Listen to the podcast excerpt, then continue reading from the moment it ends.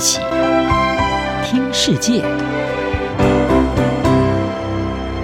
欢迎来到一起听世界，请听一下中央广播电台的国际专题报道。各位听众朋友，大家好，今天要为各位播报的中国专题题目是“烂尾楼停缴房贷潮，威胁中国经济政治稳定”。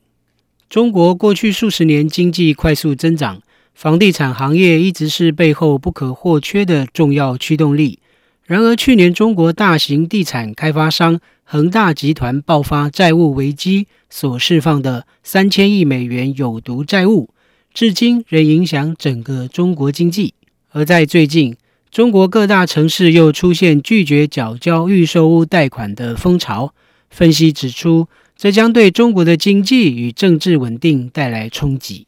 继恒大债务风暴之后，受到经济动能放缓冲击，预售屋建商拖延建案，导致预售屋买家不惜牺牲信用记录，展开拒绝缴交贷款行动。如此更让建商难以维持生计，最后只能变成烂尾楼。根据中国房产信息集团的数据，停缴房贷潮正影响中国五十座城市。至少一百个住宅物业公司。伦敦伊诺多经济公司首席经济学家楚列瓦指出，对于中国执政的共产党来说，在今年秋天将召开的第二十次党代表大会前夕，债务问题对中共是一个岌岌可危的时刻，因为这预示着原本应该是以稳定挂帅的一年，社会各界的信心却骤然下降。除了烂尾楼停缴房贷潮之外，凸显社会信心不足的另一起重大事件，就是四月开始延烧的河南村镇银行抗议事件。这起弊案到了七月，发生数千名河南村镇银行储户追讨存款，反而遭到殴打。储户存放在银行高达四百亿元人民币的存款无端消失，事件引起国际注目后，才获得北京高层关注。对此，经济学家楚列娃表示，中国各城市购物者拒绝支付未完工房产的贷款，以及银行储户在河南举行大规模抗议，要求退还存款，并谴责政府腐败，是北京当前面对巨大经济挑战的另一个体现。专家指出，河南村镇银行弊案也敲响中国债务危机的警钟。英国《卫报》七月十九号的报道分析，河南村镇银行爆发的抗议活动是对于曾创造巨额财富，如今却越来越不稳定的中国经济体系失去信心的一种迹象。对于购屋者拒付烂尾楼房贷，凯投宏观在一份研究报告中表示，停缴贷款反映购屋者对房屋能否完工的担忧。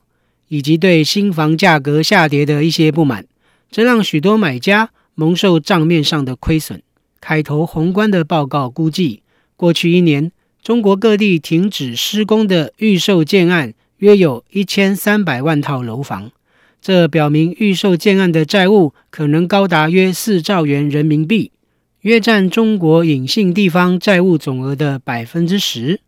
另外，面对房地产行业的巨额债务，专家认为，中国银行体系在北京中央政府的帮助下，将可吸收房地产业者的债务损失。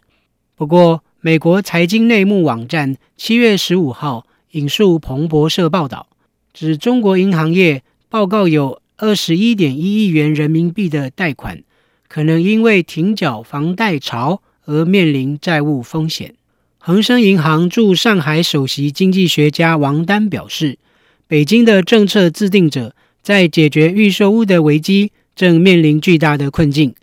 中国有多达百分之八十的建案是采用预付方式建造，因此，若是想要挽救房地产行业，不降低贷款利率是不可能做到的。不过，王丹指出，北京方面必须想办法，在不放松官方三条红线的情况下，减轻房地产公司的债务压力。这很难做到。观察中国房地产情势，在新冠疫情封锁、失业率上升和预售屋交屋不确定的情况下，房屋销售仍处于低迷状态，几乎没有复苏迹象。标准普尔已对中国债务危机发出警告，指中国因为土地销售的收入下降与新冠疫情封锁带来的巨额成本，中国将近百分之三十的地方政府到了今年底可能面临严重的债务压力。在中共即将于秋天召开二十大，并且是习近平取得第三个任期的重要时刻，中国房地产市场的债务问题日益恶化。可能冲击中国经济与政治稳定。以上专题是由央广编译，张子清撰稿播报。谢谢各位的收听。